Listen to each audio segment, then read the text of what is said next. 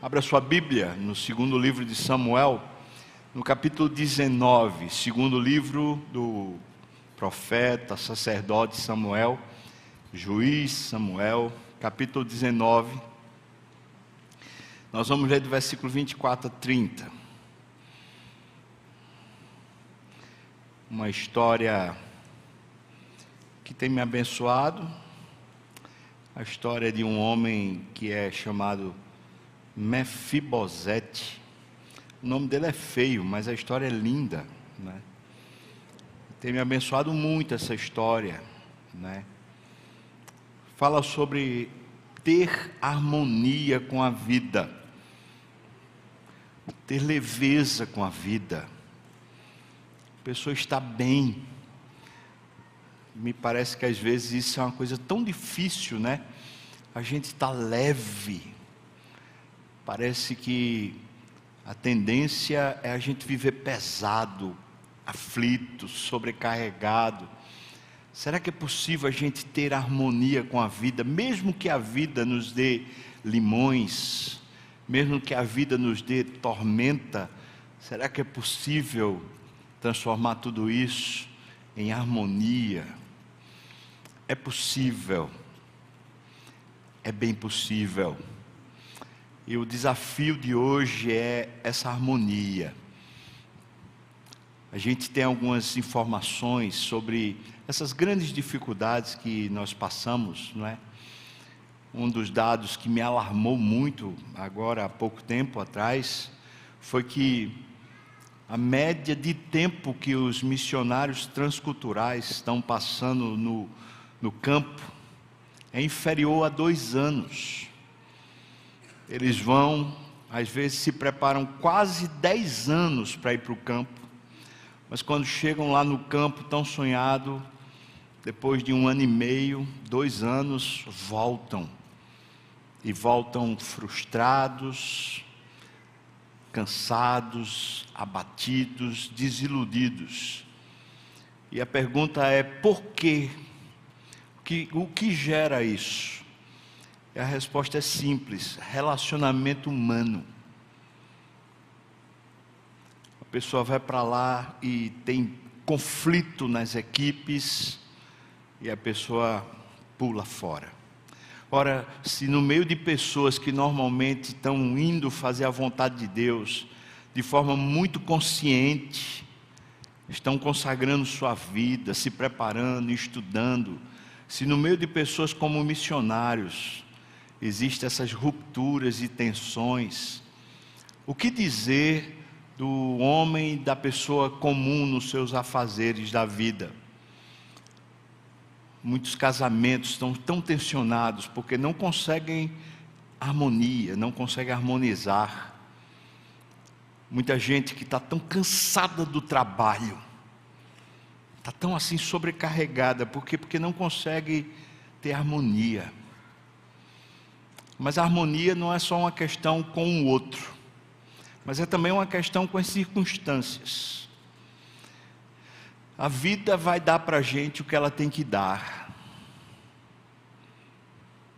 Nós não conseguimos mexer um tio, uma vírgula da nossa vida.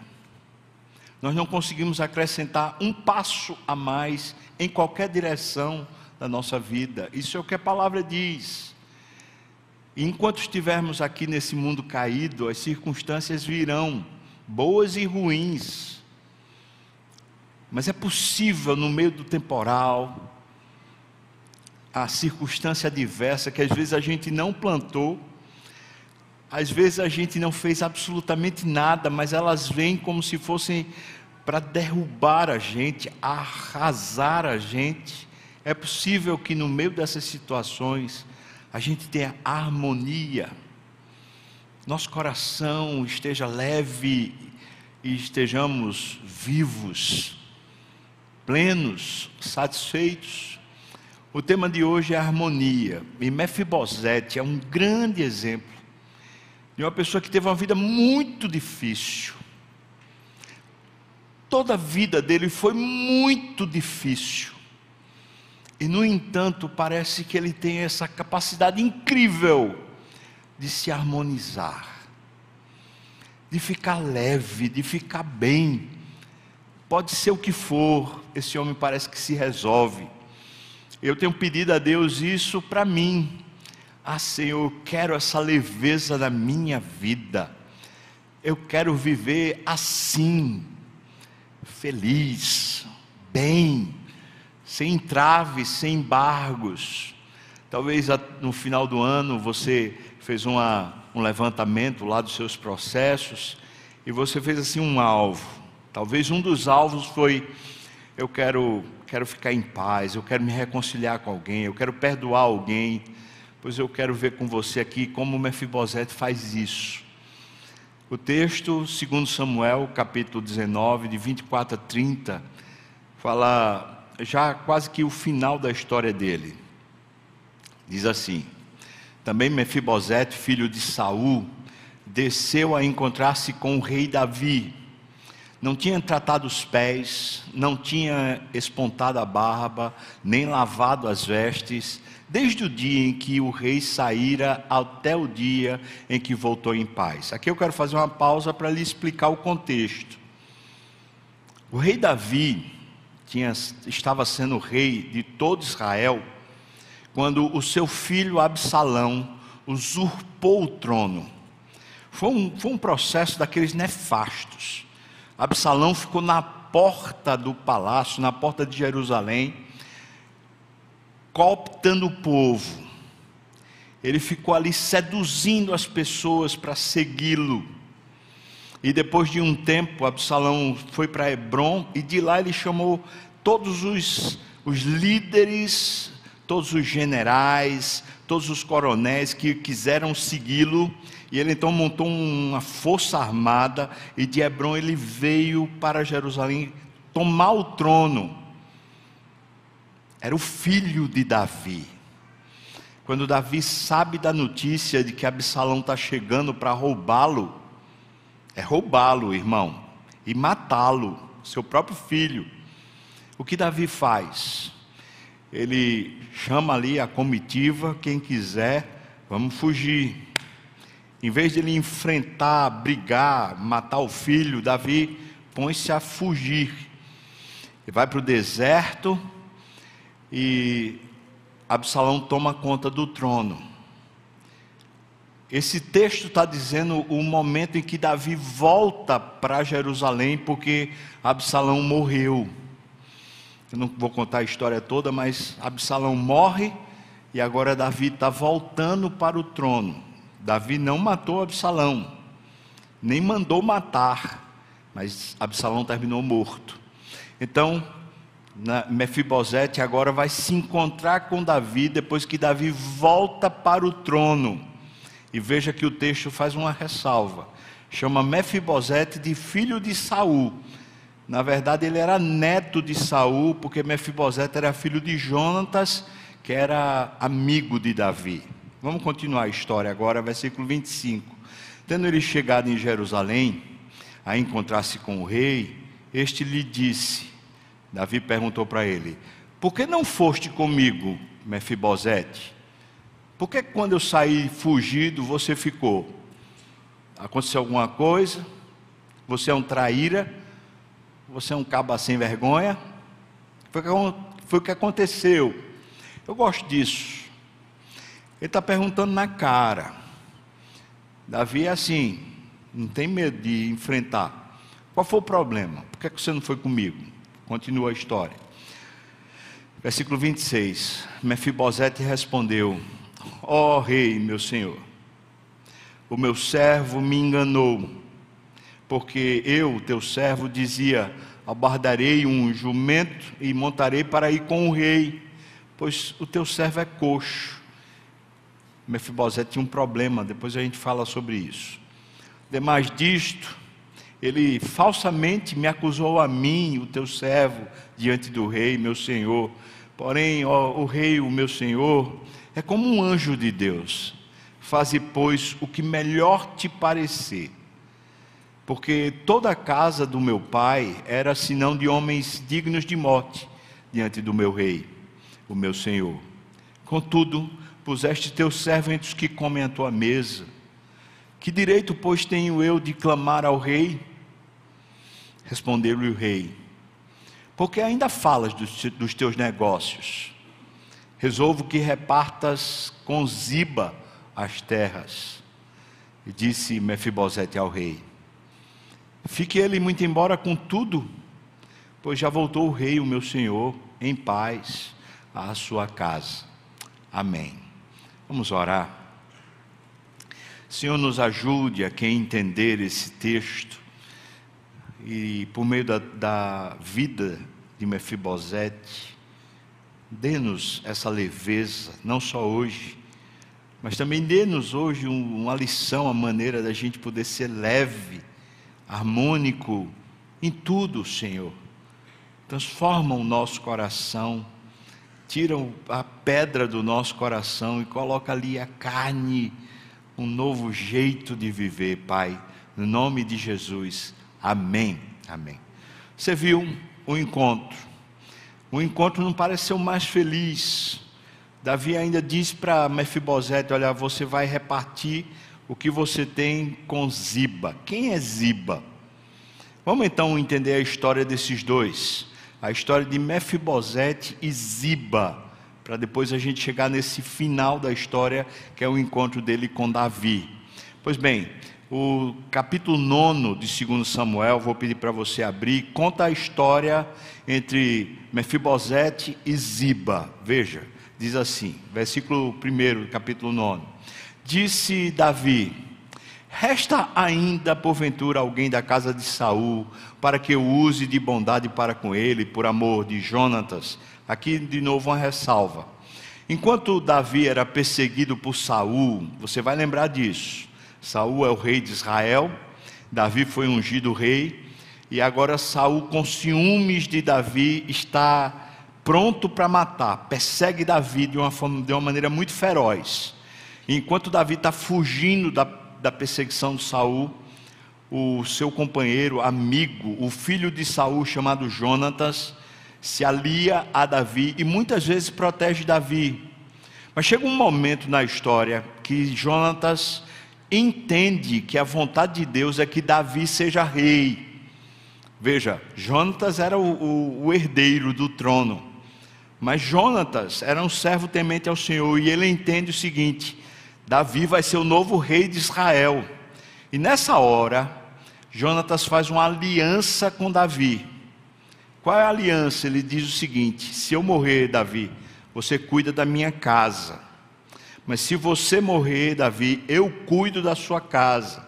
Assim eles fazem aquela aliança, como, como fosse um grande pacto de cuidado mútuo. Assim eles se aliançaram. Então, agora que Davi é rei sobre todo, toda a casa de Israel, ele está perguntando: tem ainda alguém lá da casa de Saul para que eu possa exercer né, o, meu, o meu pacto, para que eu possa cumprir o que eu prometi. Versículo 2: Havia um servo da casa de Saul cujo nome era Ziba. Ziba, portanto, era um servo de Saul. Chamaram-no que viesse a Davi. E perguntou-lhe o rei: És tu Ziba? Respondeu ele: Eu mesmo, teu servo.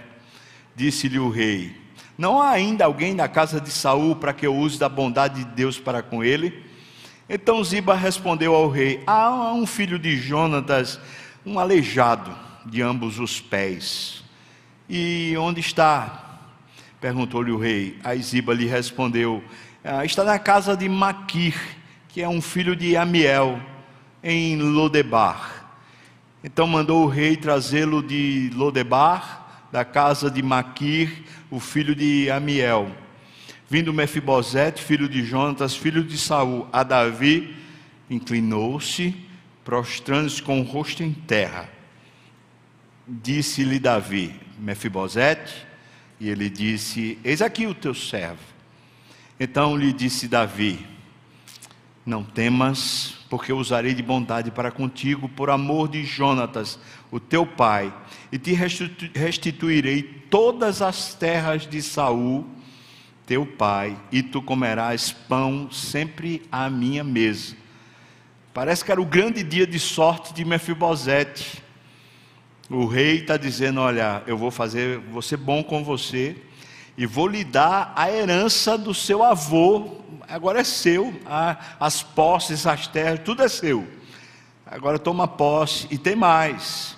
Você vai comer sempre à minha mesa, lá no palácio. Você agora é como um filho para mim. É mais ou menos isso que está acontecendo. Parece que é o, o, grande dia da vida de Mefibosete. Quanta alegria, que coisa boa. E perceba que Davi disse para Mefibosete logo de cara: não tenha medo.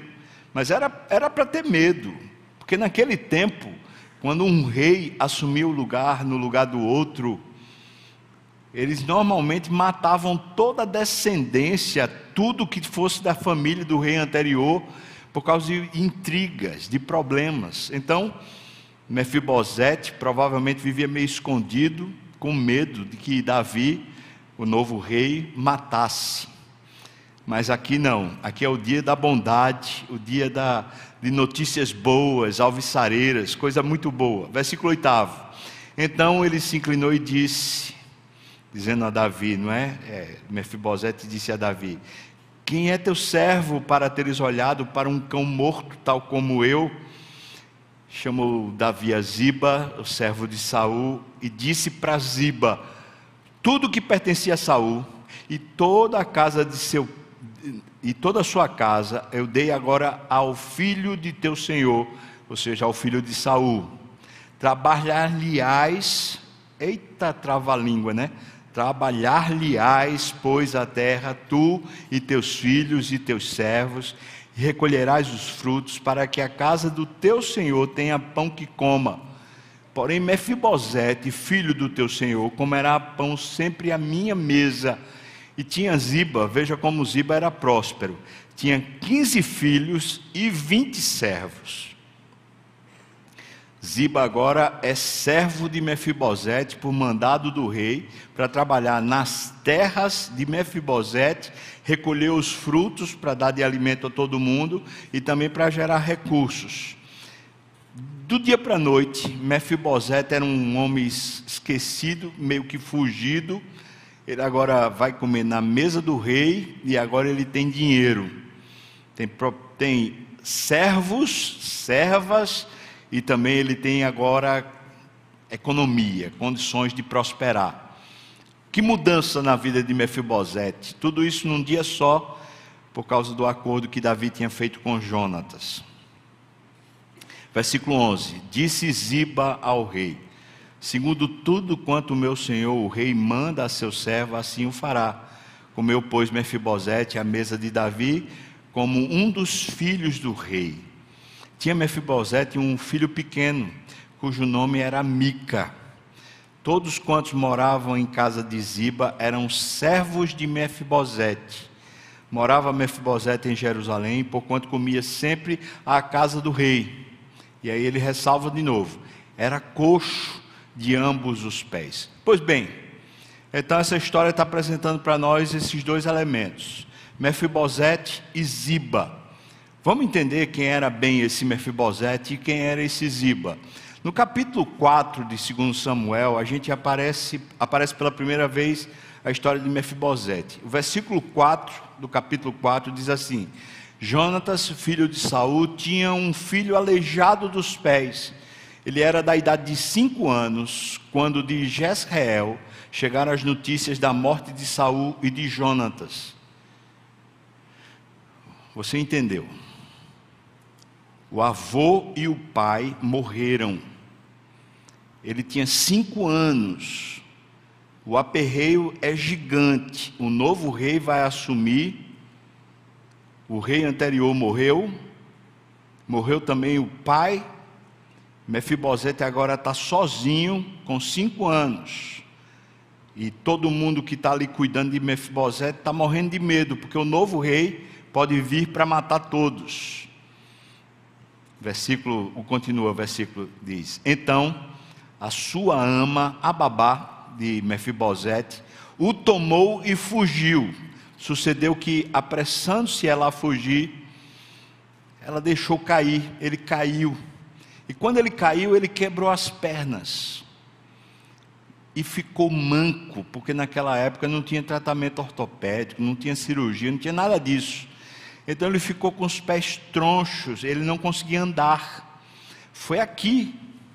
Esse menino nasceu bem. Veja, veja a história de Mefibosete. Ele nasce na casa real, é um possível futuro herdeiro do trono, nasce com saúde plena, com boas perspectivas de futuro, mas há uma reviravolta nas circunstâncias e de repente ele está sendo carregado, fugido. A mulher, com algum descuido, deixa ele cair, ele quebra as pernas e fica aleijado para o resto da vida. Ó oh, vida, ó oh, azar. Você lembra desse desenho, né? Que coisa terrível. A vida parece que não sorri para Mefibosete. Eu posso dizer que ele era sem pai, um órfão, ele era um fugitivo e era um aleijado. Essas são circunstâncias muito difíceis. Especialmente naquela época, eram mais difíceis ainda. Você ser um aleijado naquela época era praticamente você ser um aleijado social. Se hoje já tem muita dificuldade quem é aleijado de chegar nos lugares, as, as rampas, os meios de acesso são difíceis, imagina naquele mundo antigo. Era praticamente impossível, nem cadeira de roda tinha.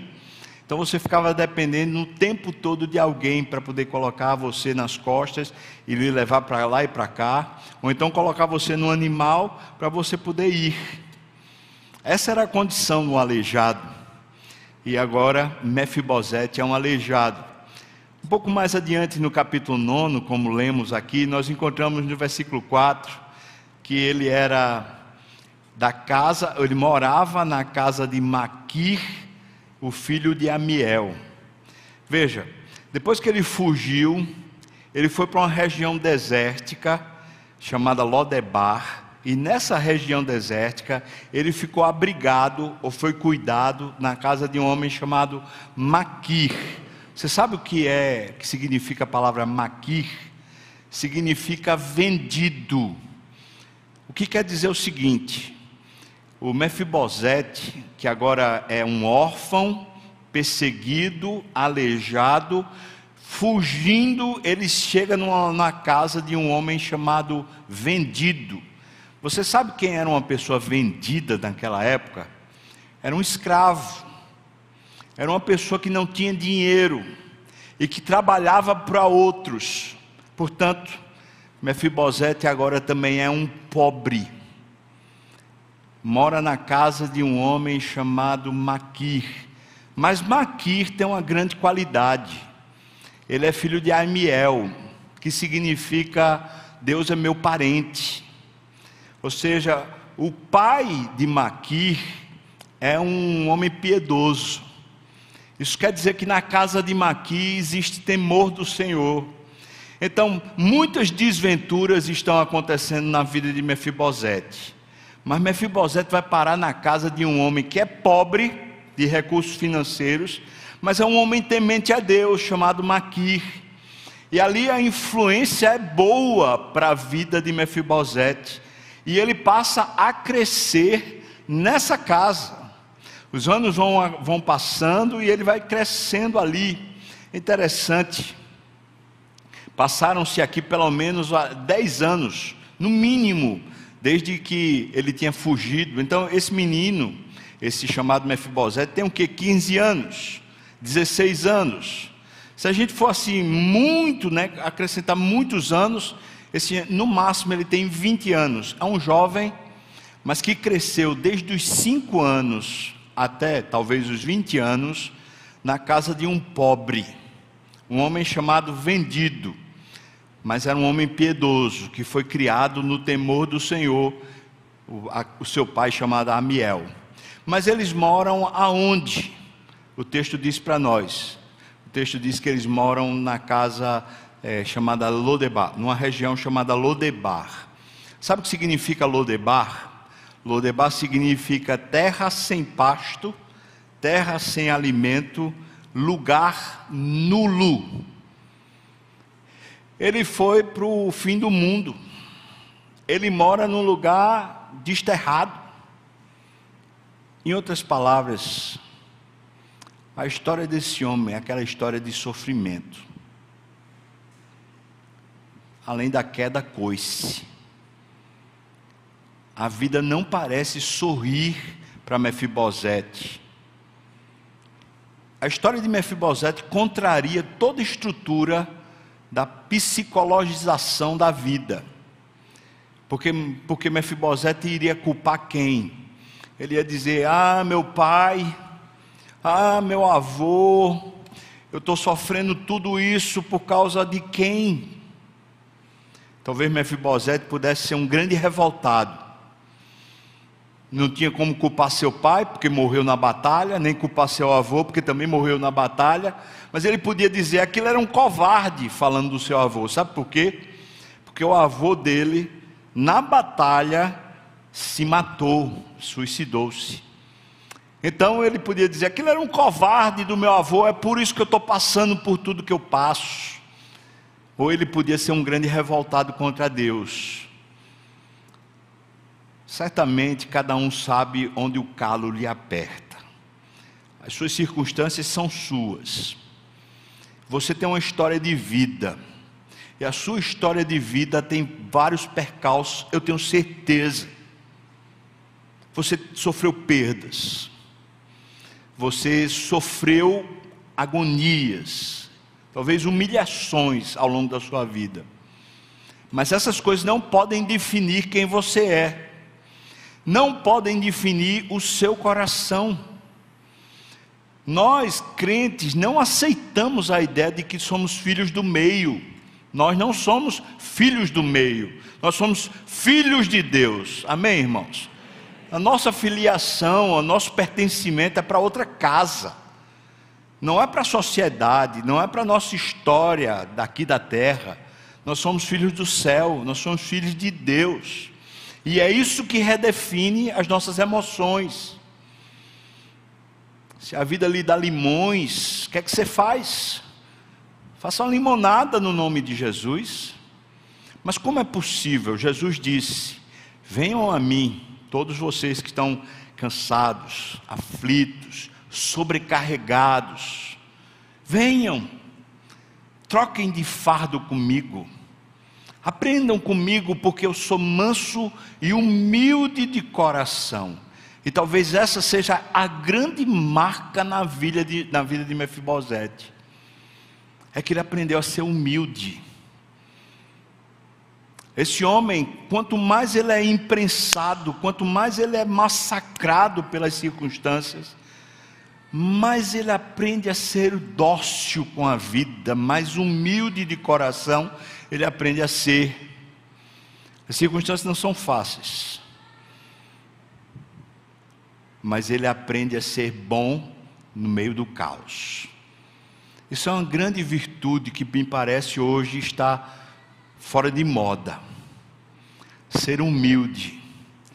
A humildade traz leveza para a nossa vida. Eu comparo humildade como se fosse uma esponja. Se você pegar uma esponja, você consegue amassar ela e ela vai se diminuindo, diminuindo, diminuindo até quase ficar invisível. Mas também, se você pegar uma esponja e largar a pressão, ela se expande, ela ocupa todos os espaços que puder ocupar. Pessoas que são humildes são assim, elas ocupam os espaços que lhe cabem. Pessoas humildes, quando são pressionadas, elas conseguem diminuir e viver como de uma forma diminuta. Elas não se queixam, não ficam rancorosas, não ficam magoadas. A humildade é como uma esponja. Você muda a forma da sua vida, você muda as circunstâncias, mas você continua com a mesma qualidade, a mesma atitude. E como uma esponja, você pode estar hoje totalmente prensado. Mas o dia de amanhã, Deus vai lhe dar um lugar espaçoso para viver. Essa é a vontade de Deus. Ele vai abrir as portas e lhe dar uma nova vida. Você lembra da oração de Jabez, quando ele diz isso a Deus: Senhor Deus, alarga as minhas tendas. Você vê Davi, Davi faz a mesma oração: Senhor, me dá um lugar espaçoso para viver. Claro que ele não está falando de apartamento, casa, ele está falando de abrir-se as oportunidades da vida, porque o coração está ali imprensado. Mas pessoas humildes, elas conseguem ser diminuídas, assim como elas conseguem ocupar o espaço que lhe é propício, toda vez que lhe dão. Essa é a história de Mefibosete. Mas quem é Ziba? Bom, a história está mostrando para a gente também quem é a Ziba. Ziba, versículo 2 do capítulo 9, diz que ele era servo da casa de Saul.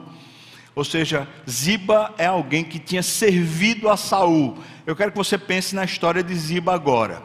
Esqueça só um pouquinho a história de Mefibosete e pense na história de Ziba. Esse homem, ele era servo de um rei. E pela, pelas condições que ele tem, ele tinha 20 servos, 20 escravos, esse homem era servo na casa de Saul, mas ele era grande. Ele era rico. Ele tinha status na casa de Saul. Semelhante à história de Mefibosete, que tinha era filho do rei, esse aqui também tinha status e condição. Mas no versículo, nos versículos 10, 9 e 10, que diz para nós a estrutura de vida, diz que ele era pai de 15 filhos, isso quer dizer que ele tinha pelo menos uma esposa, mas talvez ele tivesse mais de uma esposa para ter tantos filhos, isso quer dizer que ele tinha uma, uma estrutura familiar grande, e um homem que tinha muitos filhos naquela época, normalmente era bem falado na sociedade, era alguém que tinha reputação elevada, isso me faz entender que Ziba desfrutava disso. Ele era bem reconhecido por todos e chegava a ter 20 servos, que está aqui no versículo 10. Mas esse Ziba, no versículo 10, diz: Davi manda ele trabalhar na terra de Mefibosete. E aí ele foi colocado como servo do aleijado servo daquele menino que com cinco anos andava, mas agora talvez com 20 anos é só um aleijado pobre e órfão, não tem ninguém por si. Você percebe que de repente Ziba é, é colocado numa posição incômoda. Ele não tinha senhor nenhum, ele era dono das próprias terras, tinha os seus próprios servos e tinha uma família grande e tinha dinheiro. O Davi de repente pega ele e fala: Olha, agora Ziba, você serve a Mefibosete, seus filhos servem a Mefibosete, seus 20 escravos servem a Mefibosete, e toda a economia da terra vai ser para o lucro de Mefibosete. Chegou o dia da má notícia para Ziba. Como é que Ziba vai superar isso? Versículo, o versículo 12, no final, diz assim: Todos quantos moravam em casa de Ziba eram servos de Mefibosete. Pois bem, veio, veio a temeridade, veio o problema. É, a, a, o, o problema na vida de Davi. Davi foi, foi usurpado seu trono, e ele saiu fugido. Quando ele sai fugido, o Mefibosete parece ter dito para Ziba o seguinte: prepara aí, por favor, um jumento para mim e me bota em cima do jumento, porque eu vou com um rei. Mas aparentemente Ziba não fez o que Mefibosete pediu. Pelo contrário, sabe o que, é que ele fez? Capítulo 16, versículo de 1 a 4. Dê uma olhada. Veja o que Ziba faz capítulo 16, versículos de 1 a 4. Tendo Davi passado um pouco além, dobrando lá o cimo, isso é quando ele está fugindo de Jerusalém, fugindo de Absalão.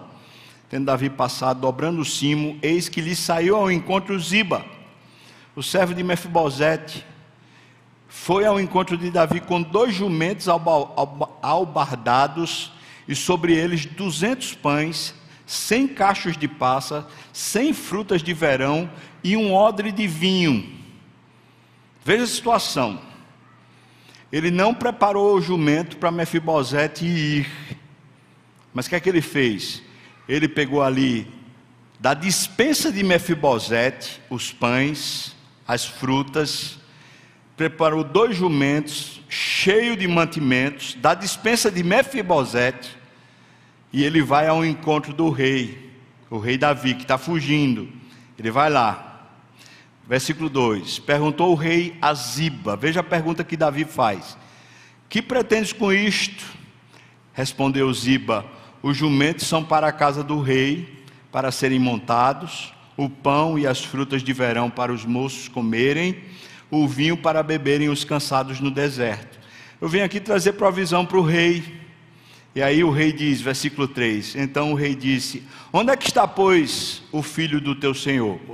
Onde é que está Mefibosete? Veja o que, que, que Ziba responde para o rei. Eis que ficou em Jerusalém, pois Mefibosete disse: Hoje a casa do, de Israel me restituirá o reino de meu pai. Ele está colocando Davi contra Mefibosete. Está dizendo o seguinte: olha, Mefibosete está se aproveitando agora, porque você está fugindo, meu rei. Agora ele está querendo tomar o seu trono.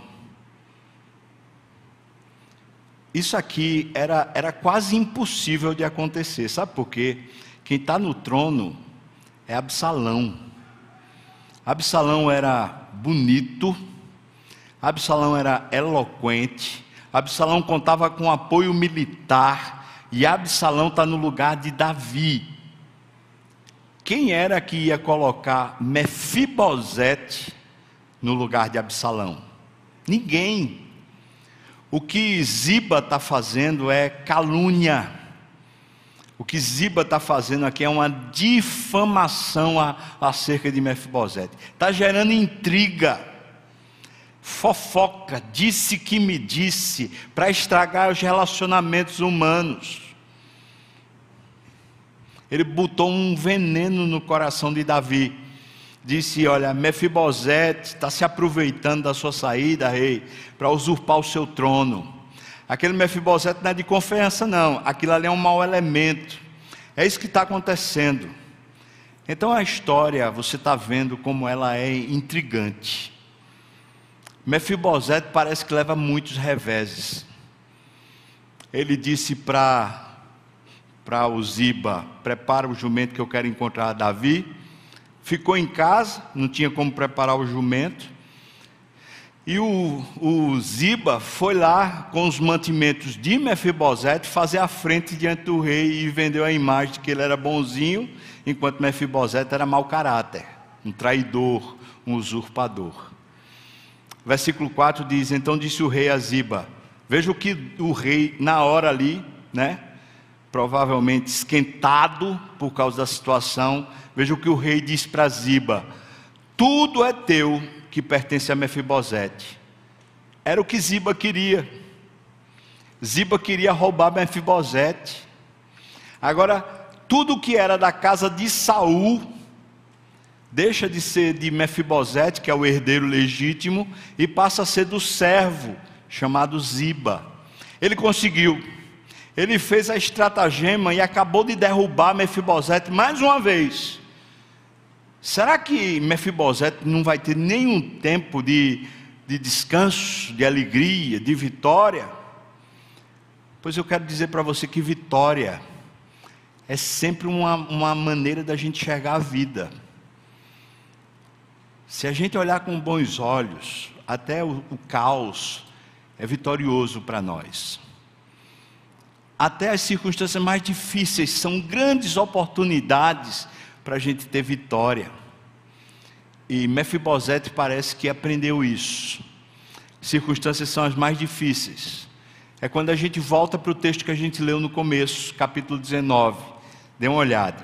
E nesse texto eu quero ver com você as reações ou as atitudes de humildade que trouxeram ao coração de Mefibosete paz, harmonia. Se você quer ter paz no seu coração, nós precisamos entender uma coisa: nós não temos como mudar a atitude dos outros para conosco. Nós não temos como fazer uma pessoa nos amar mais, ou uma pessoa ser mais cuidadosa conosco. Nós não temos como mudar a postura de alguém que está querendo fazer mal a gente. Nós não temos. Mas nós temos sim como impedir que o nosso coração se sinta vítima. Nós temos sim como impedir que o nosso coração fique magoado.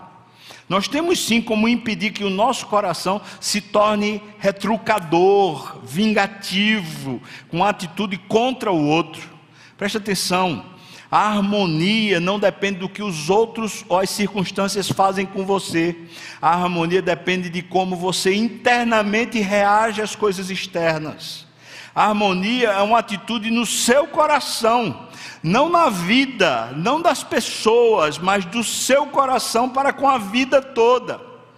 Nós não podemos resolver o mundo, mas podemos resolver a nossa vida, o nosso coração. Esse é o grande desafio desse sermão. Agora você vai olhar as atitudes que Mefibosete toma, quando mais uma vez ele leva na cabeça, quando mais uma vez ele parece sofrer o dano, mas veja que ele toma atitudes práticas de alguém que está resolvendo internamente. Com atitudes humildes, ele resolve a sua vida e ele fica bem, fica em harmonia. Veja lá. Versículo 24, né? Eu vou até, até o versículo 26, onde a gente encontra a primeira atitude dele. Também Mefibosete, filho de Saul, desceu para encontrar-se com o rei. No versículo 25 diz: Tendo ele chegado a Jerusalém a encontrar-se com o rei, este lhe disse: Por que não foste comigo? Ele está sendo confrontado. Agora eu quero que você lembre: Davi está com a seguinte informação na cabeça: Mefibosete quis tomar o seu trono. Mefibosete estava pronto para fazer a coisa para atrair você, rei. Essa informação que Davi tem. Agora Davi está checando, está dizendo assim: o que foi que aconteceu? Seja verdadeiro comigo. Por que, é que você não foi? Veja a resposta, versículo 26. E ele respondeu: Ó oh, rei, meu senhor. Essa é uma atitude humilde. Você pode dizer, é uma atitude política, depende do coração.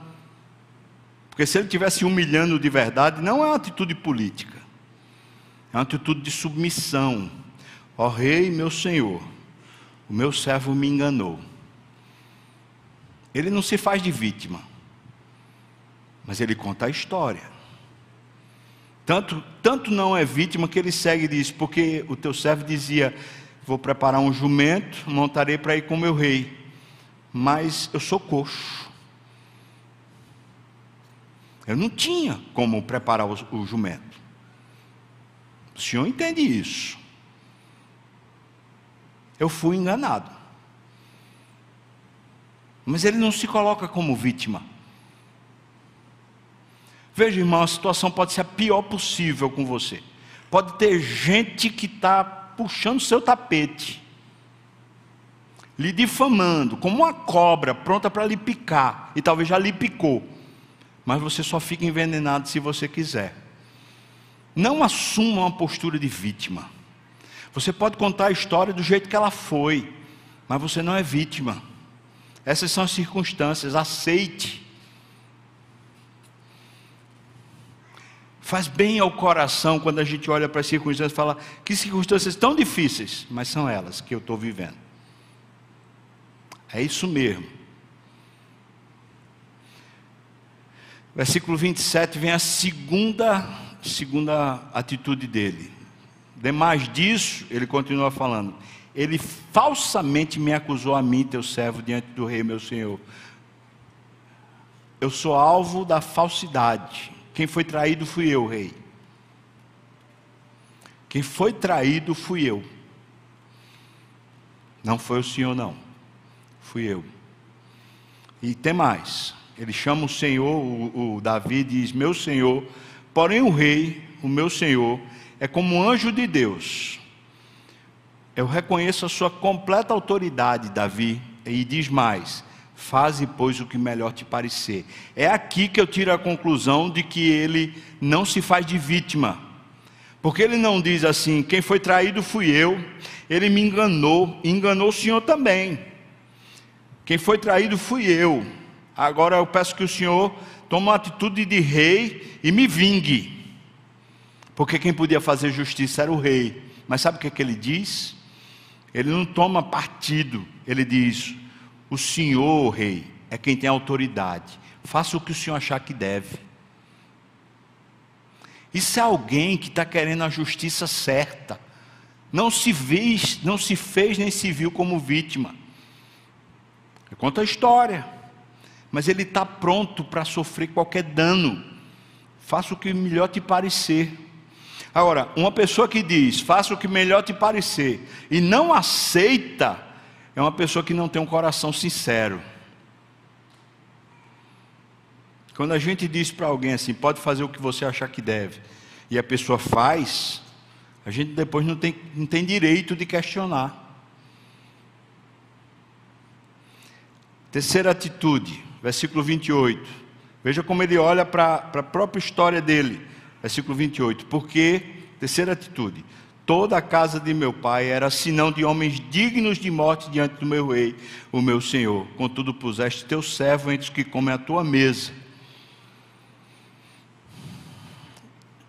O rei tem sido bom comigo, eu reconheço a sua bondade, e é isso que me faz acreditar que o Senhor pode fazer o que quiser comigo.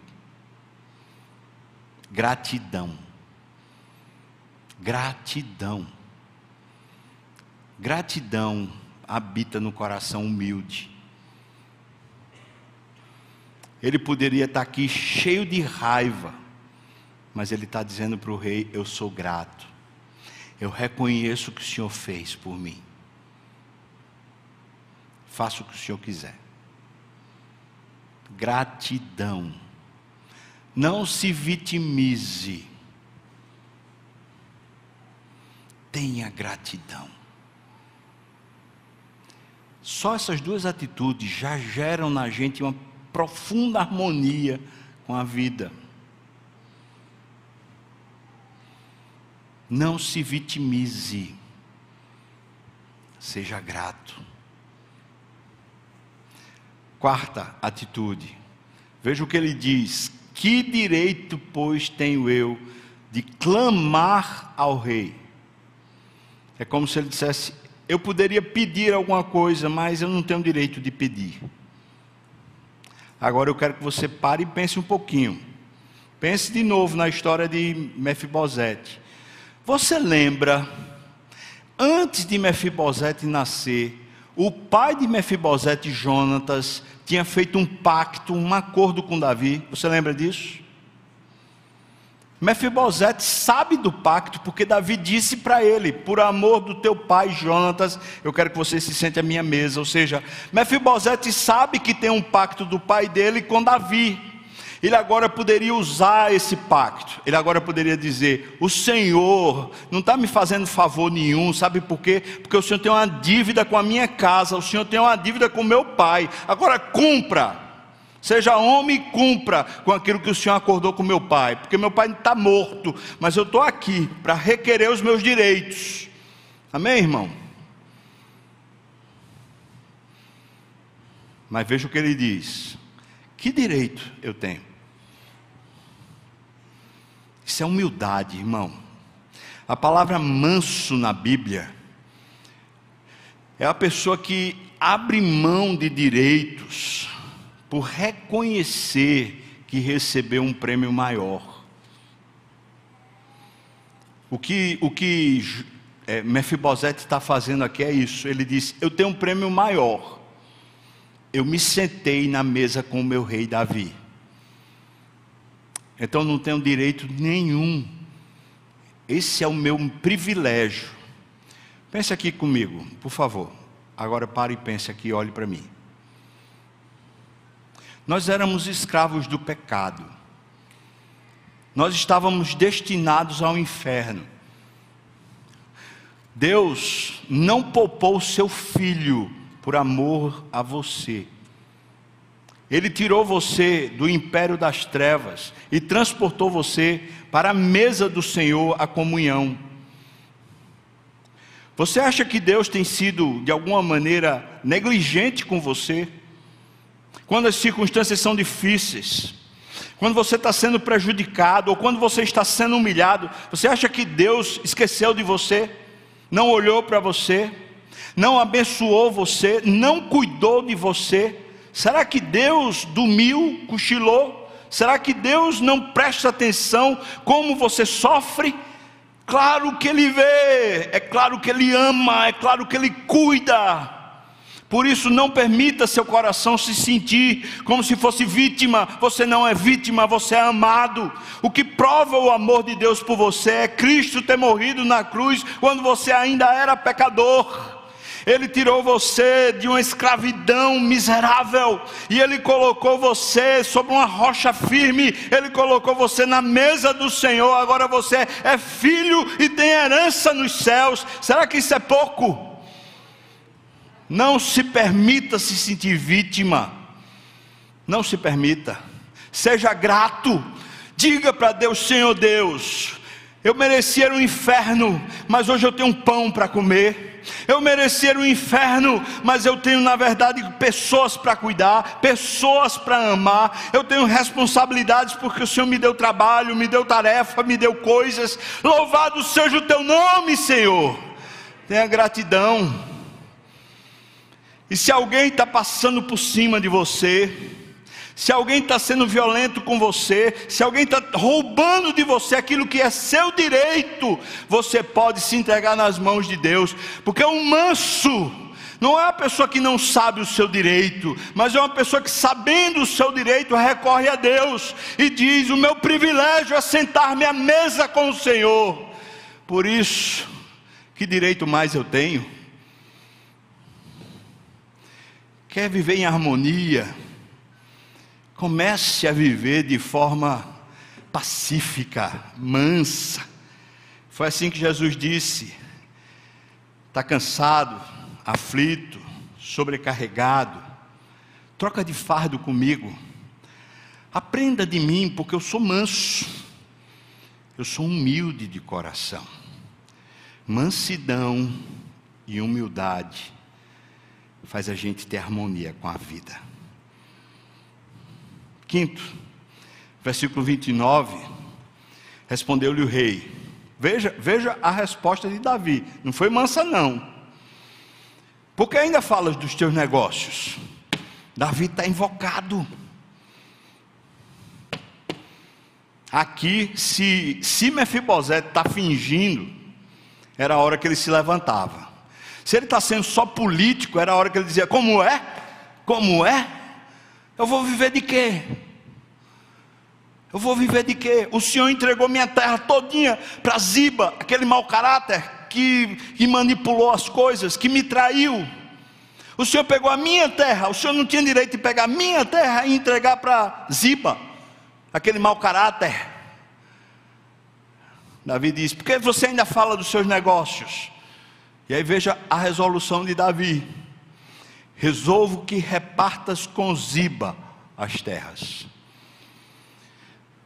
Nessa hora, Ziba deixa de ser servo de Mefibosete e passa a ser dono da metade das terras de Mefibosete. Aí você diz, mas Mefibosete saiu perdendo. Quando ele começou essa conversa, ele não tinha terra nenhuma. Quando ele começou essa conversa, ele era certamente considerado um traidor. Mas ao final dessa conversa, ele está com metade da terra que ele tinha, mas que ele já tinha perdido completamente. E ele está livre de um grande problema chamado Ziba. Você queria ainda esse servo trabalhando na sua terra? Uma pessoa que lhe trai, apunhala pelas costas? No final dessa conversa, Ziba está ganhando. Depende de como você vê Depende de como você enxerga as circunstâncias. Deus tem cuidado de você. Algumas das perdas que você tem foi para o seu bem. Algumas das coisas que você diz, mas eu tinha tanto, agora eu só tenho metade, pode ter certeza que foi para o seu bem. Deus sabe o que precisamos. Deus sabe como nos fazer feliz. O versículo 30 disse Mefibosete ao rei: Veja a resposta. Veja que resposta boa que ele dá. Fique ele, o Ziba, muito embora com tudo.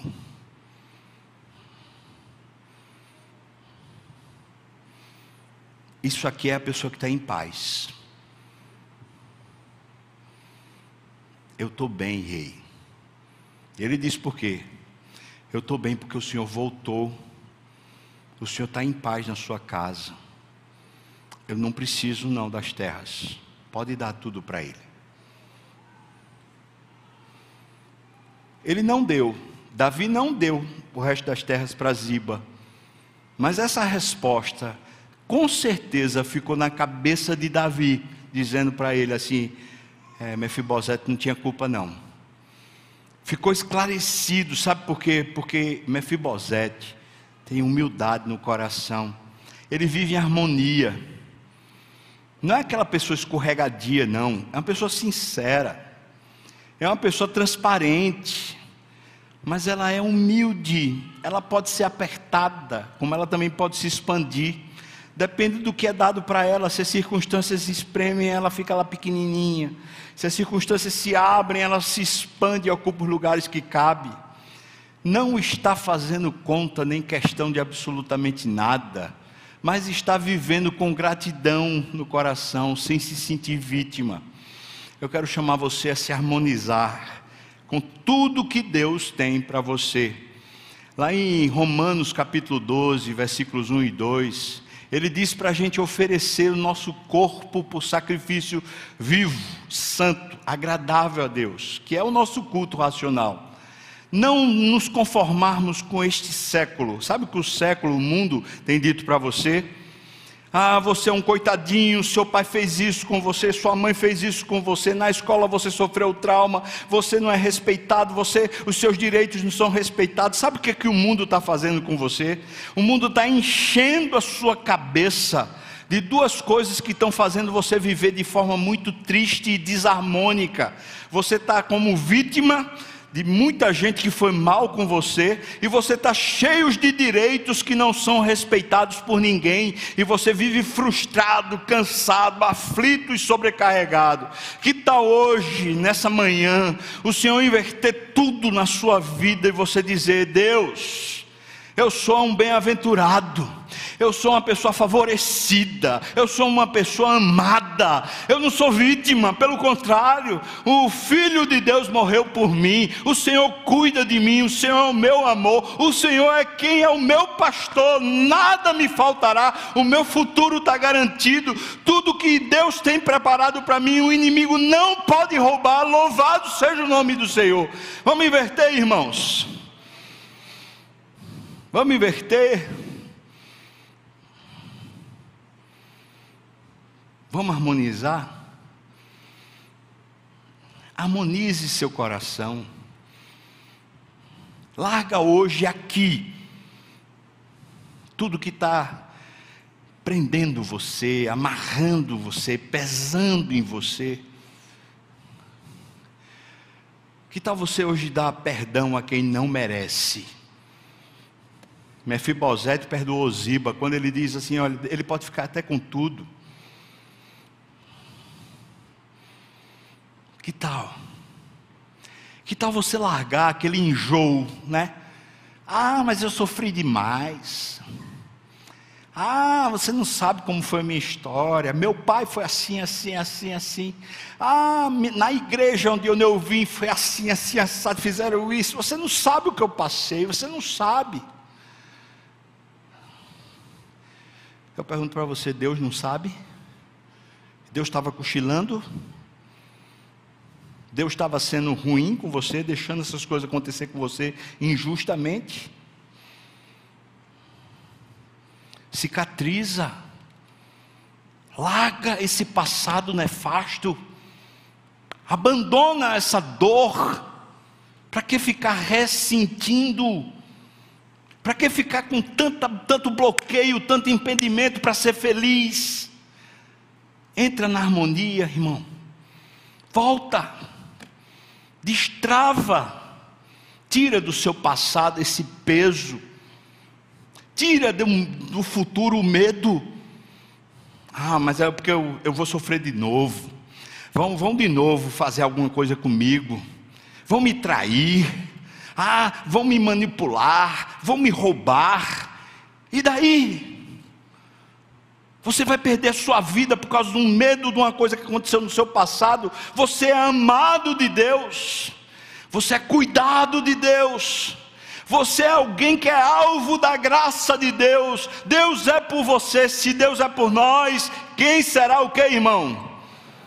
Quem será contra você?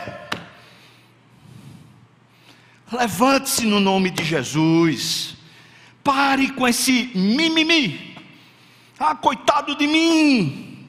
Ah, porque me roubaram. Ah, porque fizeram isso. Ah, porque fizeram aquilo. No nome de Jesus, pega o seu passado e coloque lá na cruz e diga: Bendito é o Cordeiro que usou todas as coisas, usou até o meu sofrimento para eu conhecer mais a Deus, para eu ser mais amado de Deus, para eu ser mais feliz no Senhor.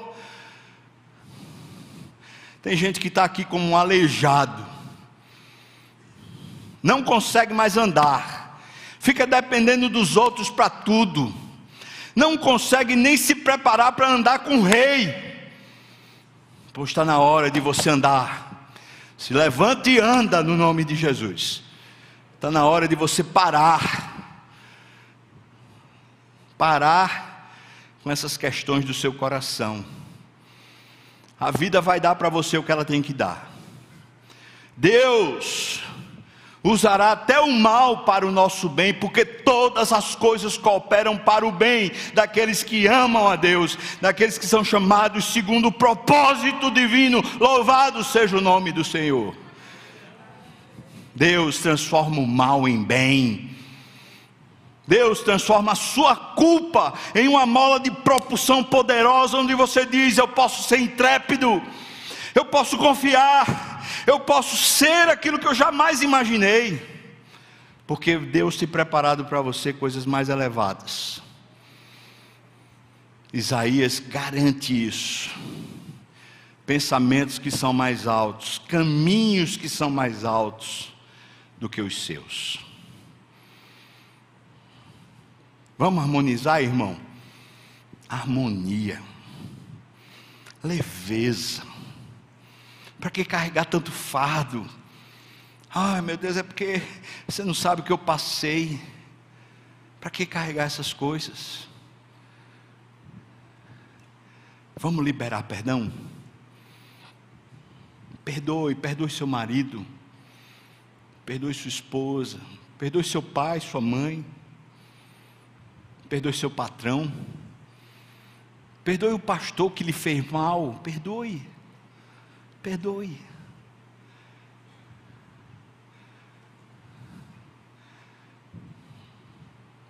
Vamos orar. Você hoje quer se levantar e andar? Quer tomar uma atitude contra o seu próprio coração para que você seja feliz? Largar os fardos hoje.